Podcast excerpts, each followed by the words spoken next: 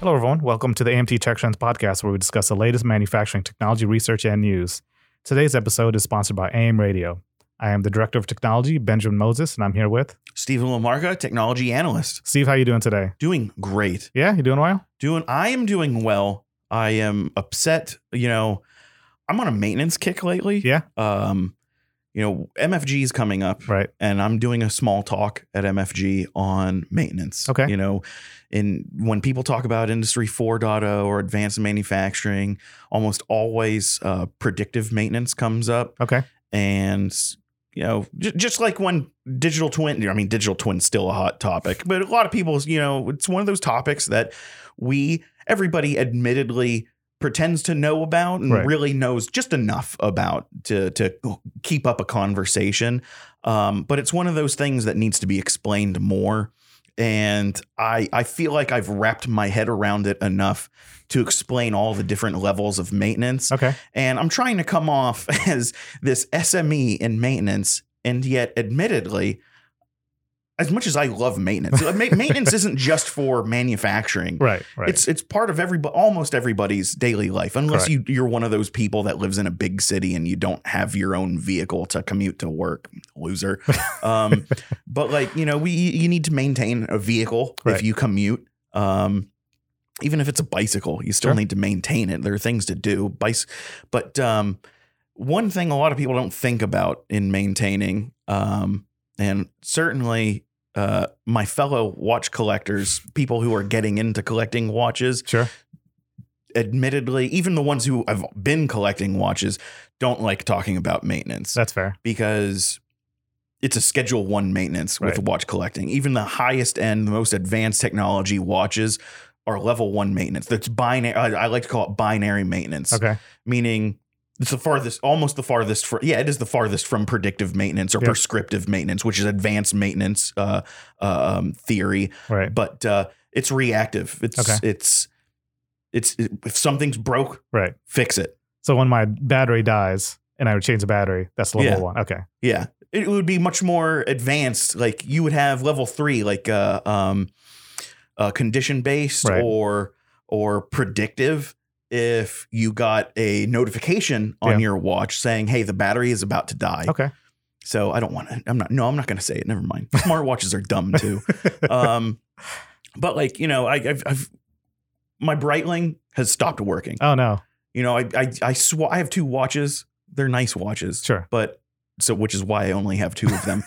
um, and one's on a leather strap. Well, not technically leather; it's horse butt. It's the subdermal membrane of a horse's butt. Uh, shell cordovan. Thanks for that. Um, but uh, w- organic straps Sure. I wear in the winter. okay. And in the summer, when you get sweaty and disgusting, that's when I wear metal straps, a Cool. metal bracelet, a stainless steel bracelet.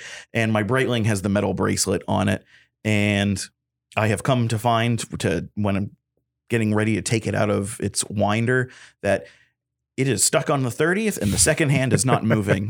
and I tried giving it a wind. It is Yeah. fully wound Right. and it will not start. I'll even give it like a gentle twist Sure. that sure. hairspring will go Right. for like a few oscillations and then it stops and it's like all right something is jammed in the drivetrain and this is going to be dollar signs Yep. um so Sorry, man. Yeah, I was thinking about that too because I've uh, for maintaining my cars, I, I I actually do enjoy working on my cars. yeah Although the modern cars have have annoyed me because the uh, floor pan. I have to Oh. remove the entire floor pan to change the oil, which I would like an access door, yeah but whatever. So um, like at least a little hatch a hatch, something. You know, I don't need to remove half the car length of floor pan. To, oh man I had to remove 15 screws on the Porsche.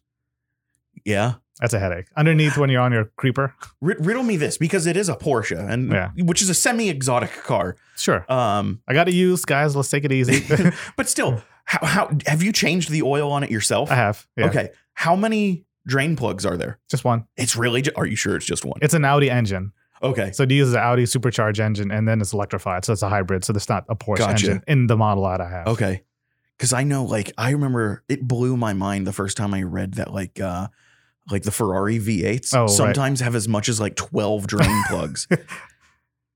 That's wild. And now that's also a dry sump lubrication system. Right, so it's, right. the oil's not collecting in the oil pan Yep. under the car. It's it's in a sump, Right. and I have heard a lot of like like going to car meets and car shows, like like like cars and coffee. Yep. Um, I've I've run into a handful of Audi owners and been like, yeah, I used to have a an Audi with a dry sump lubrication system. They stopped making them for a good reason because you tend to run those dry sumps dry every now and then, and then it becomes a big problem. That's so in my car, I changed the oil roughly on time, was what the computer said, but I don't have the tool to reset the uh, ECU to tell I notify that, which is Ugh. I need to look around. It, it's a headache, but I'll let it ride. But my wife's truck is it's fairly easy to change her. They can drive on the ramp, and it's you have to remove the floor pan also. But I'm like three thousand miles behind on the oil change on that because the winter. I I didn't change the oil before the winter hit, and it's been a fairly cold winter, and I don't feel like changing the oil during the wintertime. Yeah. I know a few people with Mazdas. Like we know a few people. Russ Yep. and Melissa both have Mazdas. Uh, my sister has a Mazda, and they get a little notification when it's time for service. Yep. And the service light comes on either when they reach a certain amount of miles or when it's been a certain amount of time. Right. Not uptime, Yep. but like uptime and downtime together. Um, regardless of whether or not the car's been running. I Right. mean, and that that light will come on. What's so cool about Mazda, you can access that from the menu That's cool. from like like before you start the car or even if the car's running. If you're Right. stopped, you can just dig through all of like the menus and you can turn the light off yourself. what do you? Is there something you actually like to maintain Okay. So that you do yourself? this this I, I'm about to be shamed with my car. Yeah. I do very little. with it. Okay. I changed the air filters, That's the cool. cabin air filter and Right. the engine air filter, because there's no reason why you shouldn't be doing that. I like to, the one thing I do like to maintain other than the air filters, I've cleaned the, um, not the EGR, um, mass airflow sensor. Oh, sure. that one's sure. easy to do. Yep. You buy a aerosol can of mass airflow sensor cleaner, you unbolt there's two bolts and then you unplug something you take it out you hold it in front of you about like six inches in front of the can Right. uh, you just spray the hell out of it, And then smell all those fumes and then put it back in. and then you put it back in. okay, good. Well, you you want to dr- let it dry for like 15 minutes Uh, Yeah, yeah, first, Yeah. but I just put it back in. I don't start it right away, Right, but like I'll right. do that during lunch, Yeah. in the garage while you know at work. Right. Um, it's it's easy to do. It makes the car run a lot better. Like Hmm. it's noticeable Okay. when you get a have a dirty mass airflow sensor. And then you clean it. It's night and day. You don't notice it as it's getting dirtier. Sure. but like when you clean it up, it, it helps the throttle response. It's wild. Hmm. Um, but other than that, I don't work on my car at all. Yeah. I have so far with the new motorcycle, I've done all the maintenance myself. Now it is new.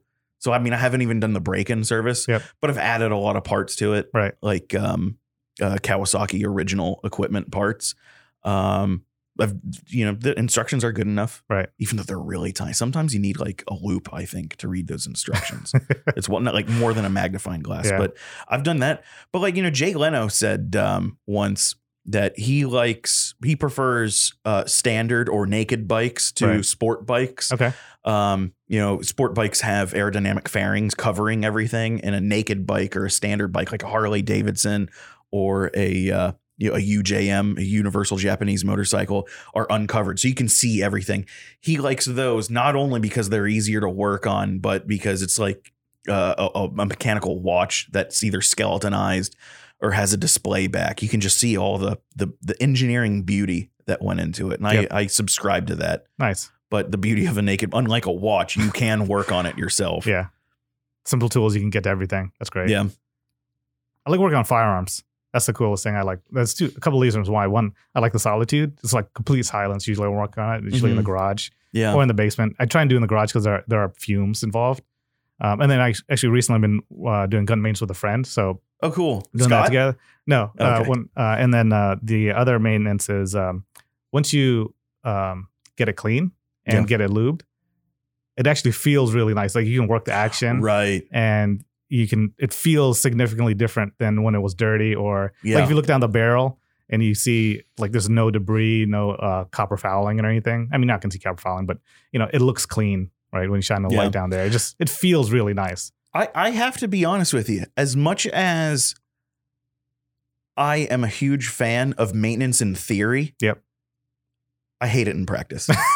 I love maintaining because, like you know, you brought up sh- uh, firearms, which Right. is another thing. Yep. I love cleaning my Benelli. Yep. But that's because all of the internals are chrome plated, right. and chrome is the especially polished chrome, Yep. high luster chrome is the easiest surface. To, it just wipes dry. You don't even need any solvents. Yep. Everything just wipes clean. Yep. Um, I haven't cleaned my AR yet. And it, I oil it because after Yeah. you put one round through it, it's dry. like all of the oil is like gone. I don't use oil. Either. It's it's also really funny when um you you have an empty firearm Yep. and you're just like hanging out in the living room or whatever. Firearms clear, unloaded, and you just rack the action really fast. right. Like you, you a handful of times you Yeah. rack it really fast and you can actually smell the oil like burning off to the friction because Sure, it's such a tight tolerance system. Ugh. Let's get in. We got to uh, have an article we can talk about maintenance later on too, so we'll get into that And later. before we get into articles, Yep. we have an ad read. This podcast episode is sponsored by AM Radio. AM Radio is the new podcast from Additive Manufacturing Media. Join editors Pete Zelinski and Stephanie Hendrixson and Julia Hider as they share stories of companies succeeding with 3D printing today. Talk about emerging trends and discuss the future opportunities and potential for AM in the context of the larger manufacturing landscape.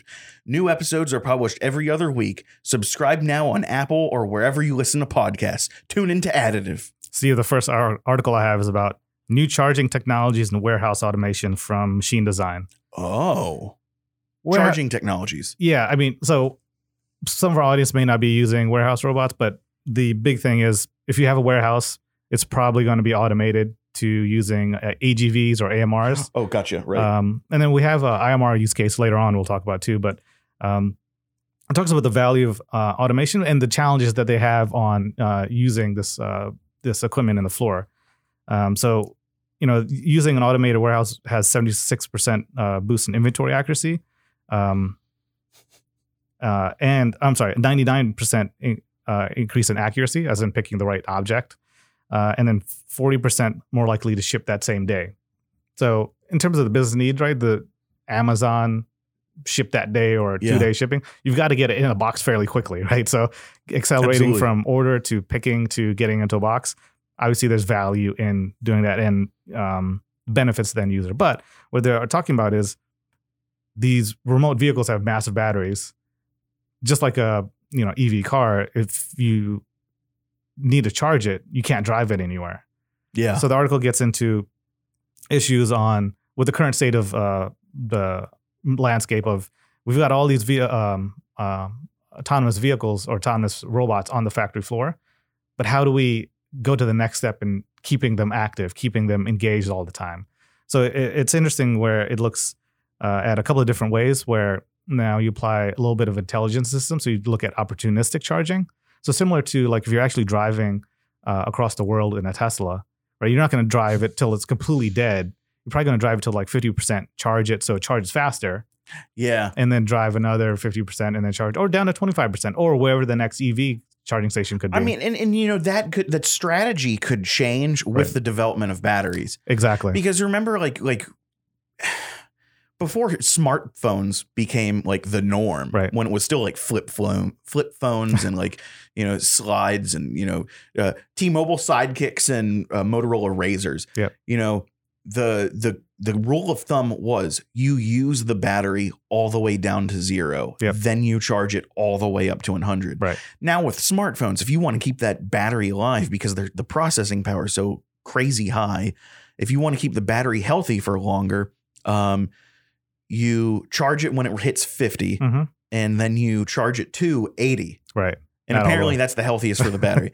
so obviously not a lot of people do that because you know, it's Why would you? Because there's life. There's a thing called life that gets in the way of charging batteries. Exactly. But if I would imagine if you were to, and if you could physically drive across the world Right. in a Tesla, assuming this battery technology is the same as modern cell phones, which I, I have no reason to believe it's not. Right. Um, you would drive it until it's 50% power and then Right. charge it to 80 and then continue again until you're back down to 50 if Yep. you want to keep that battery Yep. working. The big takeaway is, you know, there's a really strong connection between uh, batteries, right? There's significant advancements in batteries. You talked about 3D printing batteries and the different uh, minerals and chemicals used to extend the life and get charger, um, but also the charging capability. Capability. We're seeing higher voltages, higher amperages in EV vehicles to get that charge down fast.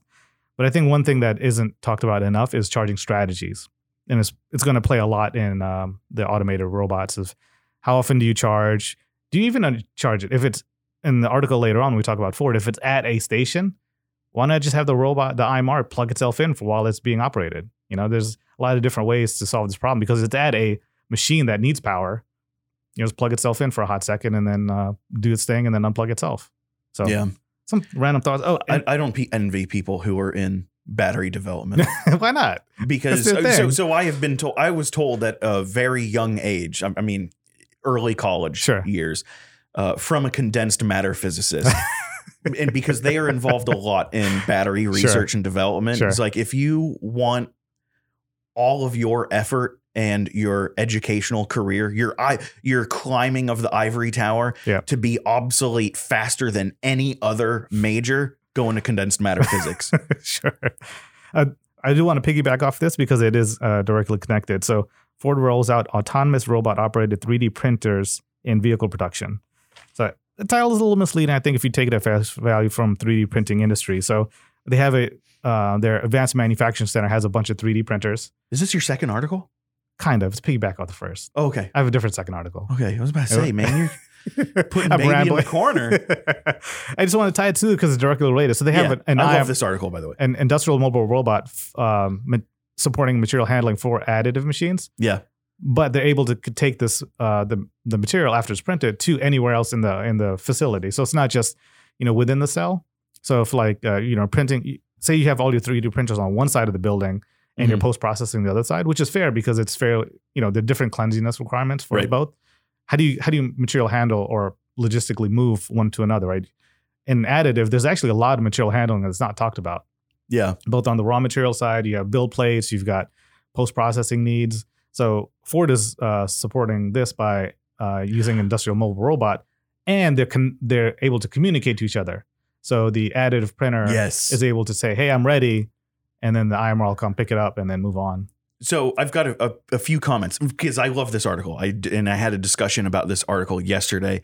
Um, first off, it's cool that uh, this AMR um, or IMR at uh, Ford's Advanced Manufacturing Facility, which is strictly their additive and automation, well, hands-off automation. Yeah. It's it's supposedly entirely automated, Nah, which is not true, and you can debunk it in the article and Ford's video in several ways. it never shows the AMR loading feedstock Right. into the machines. Yep. So that's it can be assumed that that is done by a human. right. Number 1. Number 2, the biggest tell that that is not an automation only facility. If you watch that video, look at the lighting in that facility. Robots don't need that much overhead light. Uh, maybe. I mean, depending on the vision system that they they could be using. then they're using the wrong vision system. if they need don't that need light, light. Let's give it a flashlight. Put a little uh, strobe light on top. I mean, of I guess it needs a headlight. If that, I don't see why it doesn't have night vision. Also, I like the fact that they're using on the Ford 500. These The, parts. the, the GT500, Yeah, the the Shelby GT GT500. Yeah, that's yeah. sick. Um, oh, but the other thing, uh, the post processing Yeah. or additive, additive gets a lot of credit for having like zero setup time whatsoever. Sure. sure. And it's like, I didn't realize until I did season two of Road Tripping with Steve and our first stop at the University of Texas at Austin.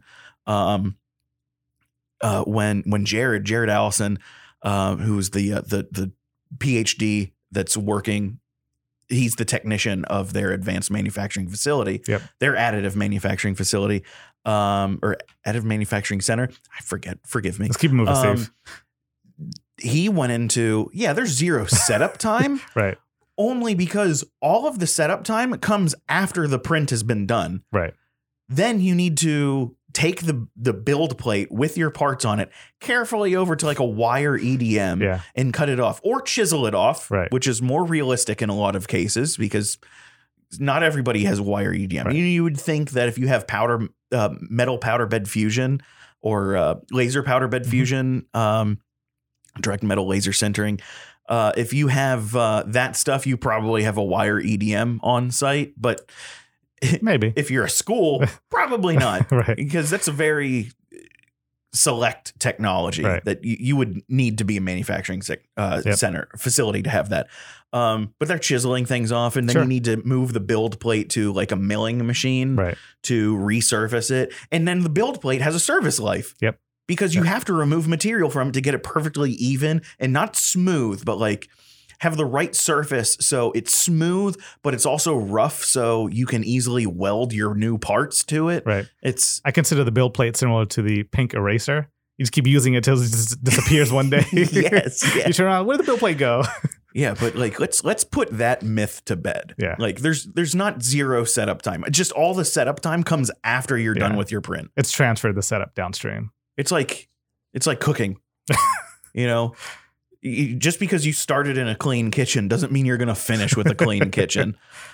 Um, So if you got something on shot peen, I do. I wanted to ask you what you know about shot. what do I peening. know? So we've, uh, I think we may have had it at my old facility briefly. It's a fairly caustic and tough environment, so they do it a lot in chambers. Uh, we did uh, shot peening for cleaning parts, uh, but we have done so. Uh, some of our machine components um, looked at enhancing the surface finish to increase the life of the part. So we did a lot of um, chemical etching uh, to reduce the uh, increase the surface finish. Uh, but also they did shot peening to increase the hardness on the surface. Okay. So I've got an article from 3D printing industry called Research Shows Shot Peening Technology Can Increase 3D Printed Part Strength by Up to 20 times. Nice. 20x. That's cool. um that, That caught you by that it caught me by surprise. Probably number one because I don't know enough about shot peening. okay. I always thought shot peening was something like, I guess, higher velocity, smaller bead bead blasting Yeah, or yeah. something like that. Because I hear shot and I'm like, okay, we're talking about little beads. Yeah, that's all Little it is. They- BBs. I mean, they use either ceramic balls or you know stainless steel balls. But in this application, Is it higher velocity? So, I mean, it's fair, yes, it's high velocity. And are the the beads smaller? very very small. Okay, so that explains why in the first paragraph they also call it uh, what was it? Uh, cold micro forging. Yep. Yep. Wow.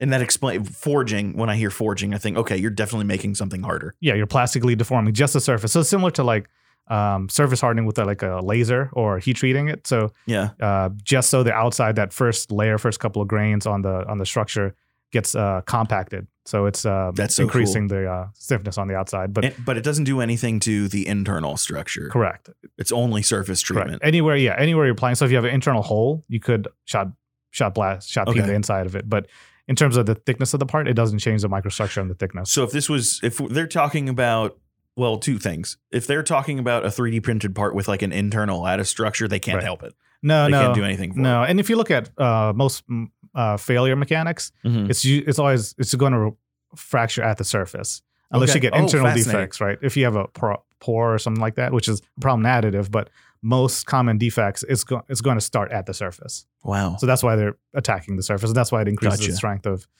Uh, now that doesn't say you know is it fatigue failure or is it you know yield or uh, ultimate failure, but in the end, you know, it depends on the application.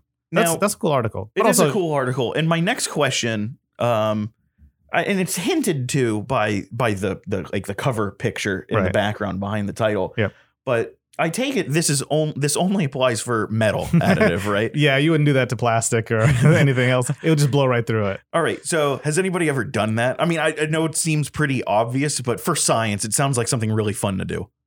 All right, we'll ask around. That's awesome. All right. Well, that's that was my first article.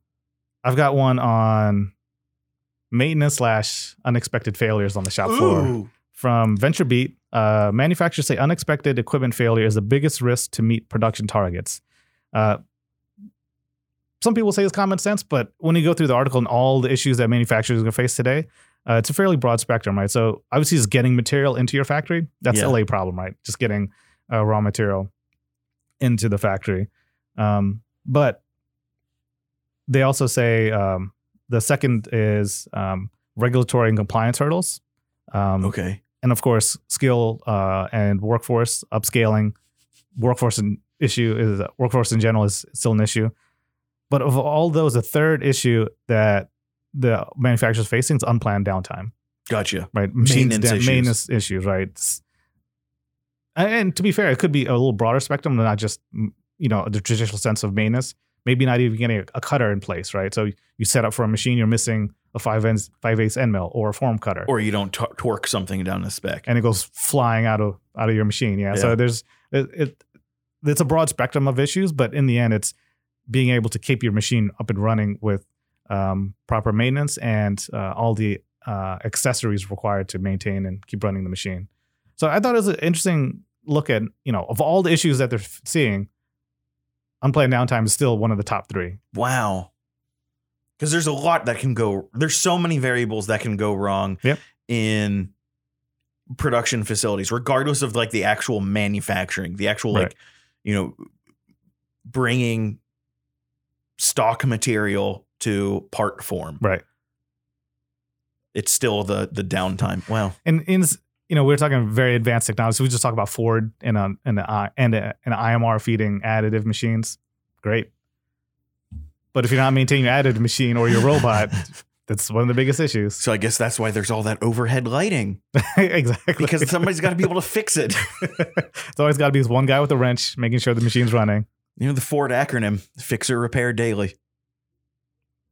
We got one on robots also in automation. Yes. Okay. So have you heard of a company, Kinova? K I N O V A. I have not.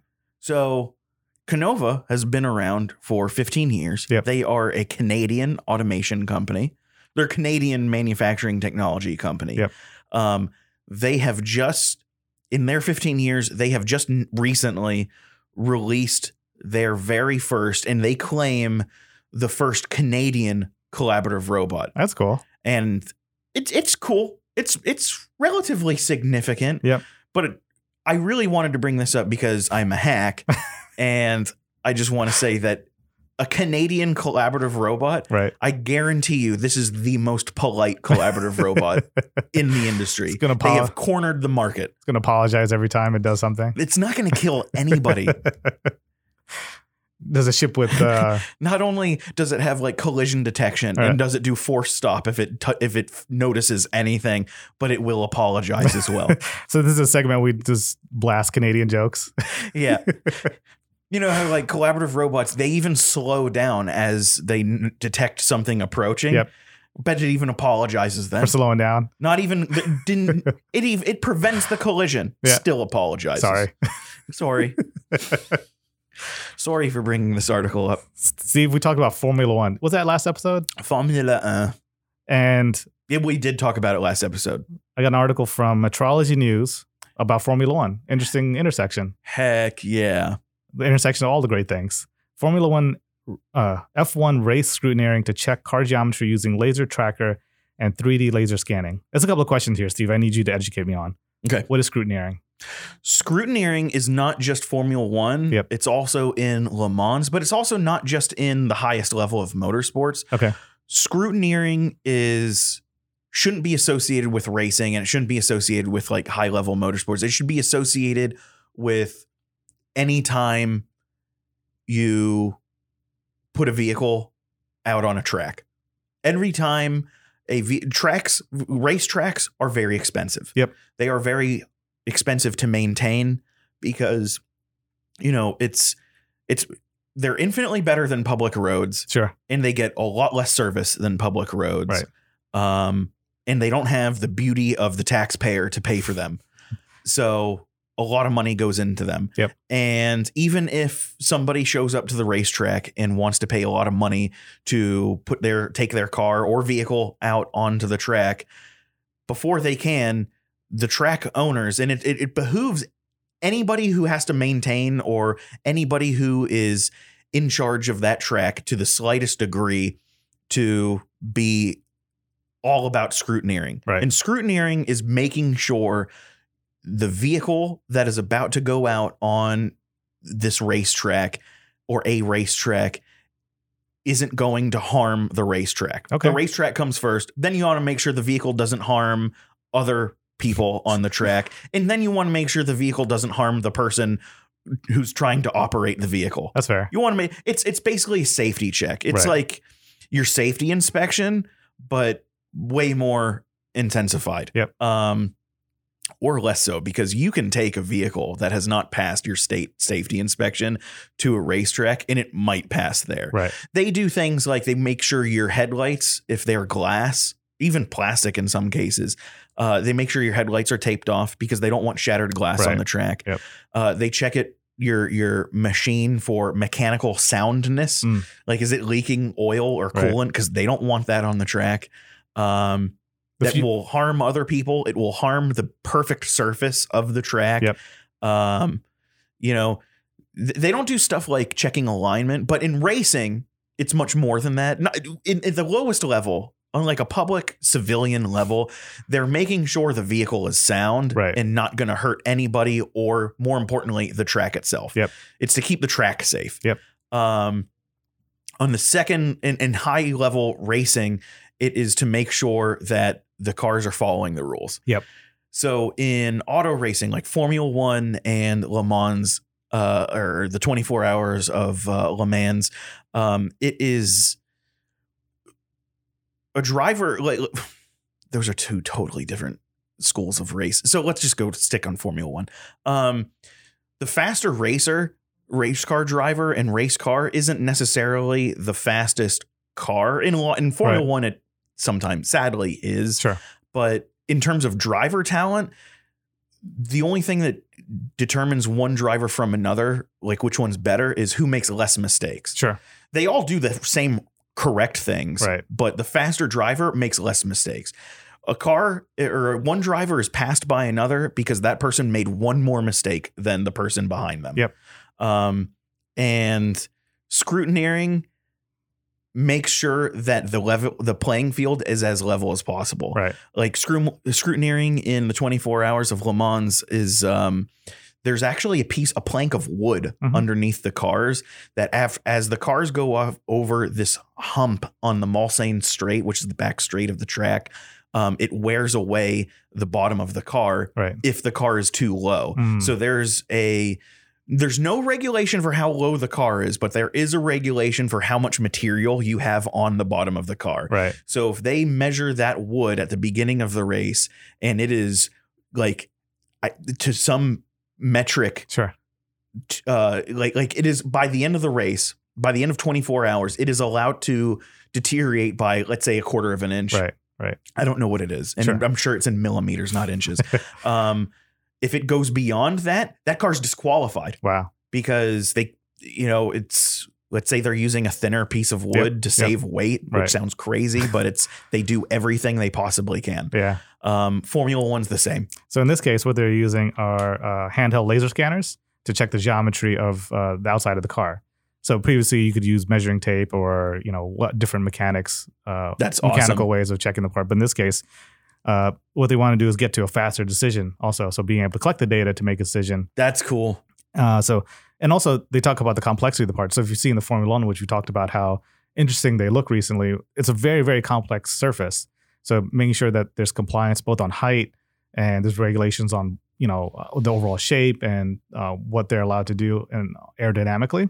Uh, verify that both before and after the race, right? They're changing parts throughout the race also. oh yeah.